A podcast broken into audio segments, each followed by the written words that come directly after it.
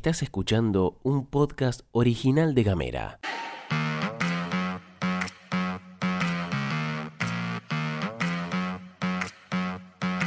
Hoy es miércoles 22 de junio y tenemos varias cosas para contarte. La canasta básica sigue subiendo. Hay alarma por los resultados de las evaluaciones Aprender. Lanzan convocatoria a los comercios de Río Grande. Bienvenidas, bienvenidos y bienvenides. Flor Vaso y Gastón Lodos te cuentan las noticias en 10 minutos o menos. desde Ushuaia y Río Grande. Para toda la Argentina. Esto es La Pastilla de Gamera.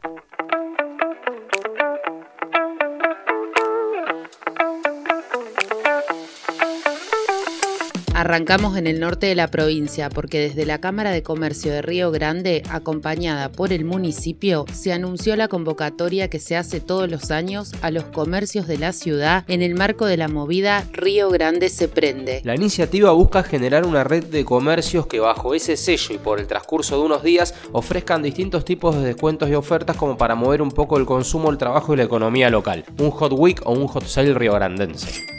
Desde la pastilla de Gamera nos comunicamos con Marilina Henninger, vice de la Cámara de Comercio, y ella nos dio algunos detalles.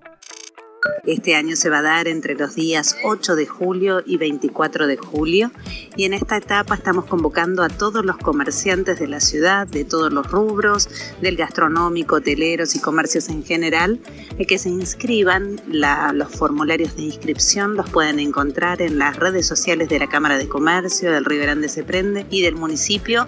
La inscripción es gratuita, solamente tienen que llenar los datos del comercio y la promoción y enviarnos el logo para que podamos preparar luego todos los banners, los flyers de promoción. Pueden participar socios de cámara y no socios de cámara, así que los esperamos a todos. Y bueno, ya estamos preparando muchísimas actividades para que este año todos celebremos con mucha alegría el cumpleaños de la ciudad.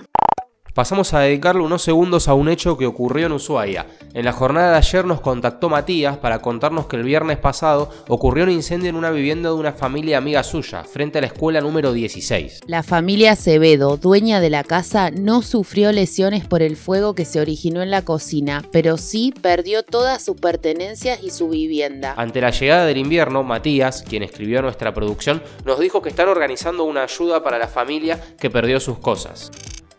Sabemos que el invierno ya es inminente y ya están las primeras nevadas en la ciudad y quedarse sin un techo es muy difícil. Estamos organizando una colecta de ropa, abrigos para hombre en talle L y materiales de construcción. Cualquier ayuda siempre es bienvenida. También para coordinar estas, estas donaciones pueden contactarse al siguiente número 2901 58 02 y también la familia afectada por el incendio está aceptando donaciones bajo el alias de Acevedo Huls. Acevedo con B corta y C. Cualquier donación, eh, sea poca o mucha, siempre será bienvenida y siempre la ayuda de, de, nosotros para cambiar la realidad de otras personas que están pasando el mejor momento es bienvenida. Muchas gracias.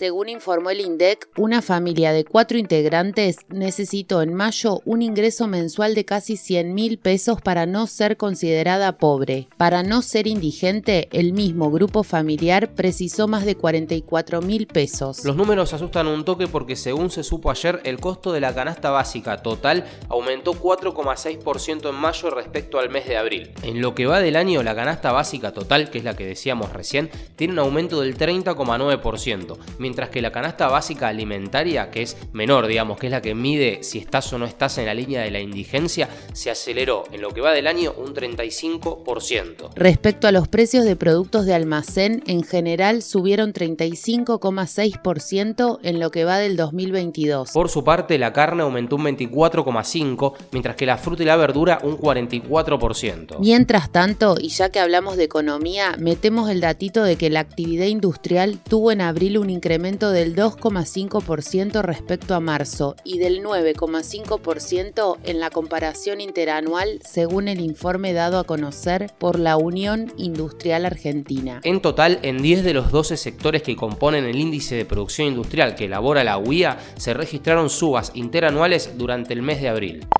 Hablamos de educación porque ayer se conocieron los resultados de las pruebas Aprender del 2021 que asustan como las cifras de inflación. El año pasado en particular, estos exámenes del Ministerio de Educación Nacional mostraron las consecuencias de la pandemia fundamentalmente en los sectores de ingresos bajos. En lengua creció un 83% de 2018 a 2021 la cantidad de estudiantes que no aprobaron los niveles de conocimientos básicos de esta materia. El 44% no logró el contenido mínimo, en 2018 había sido el 24,7%, y fueron las áreas de lectoescritura y comprensión de textos las que mostraron mayores niveles de desaprobados. En lo que respecta a matemática, en la prueba anterior había sido 43,3% quienes estaban por debajo del nivel satisfactorio y en esta última, la que te contamos ahora, estuvo en el 45,2%. La desinversión en educación, el aumento de la pobreza infantil, el aislamiento por la pandemia y la imposibilidad de la cercanía de materiales pedagógicos en los sectores más vulnerables son los factores que las y los expertos consideran que han sido centrales y los resultados están a la vista.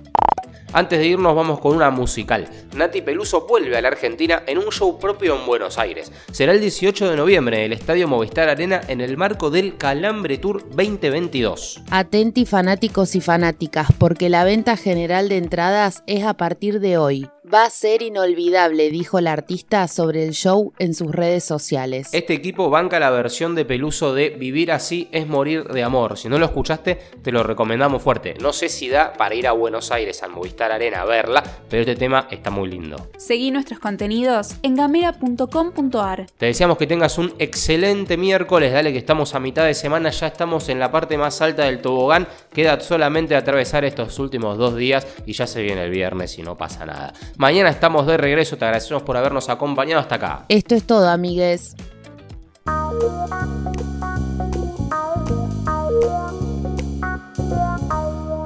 Estás escuchando un podcast original de Gamera.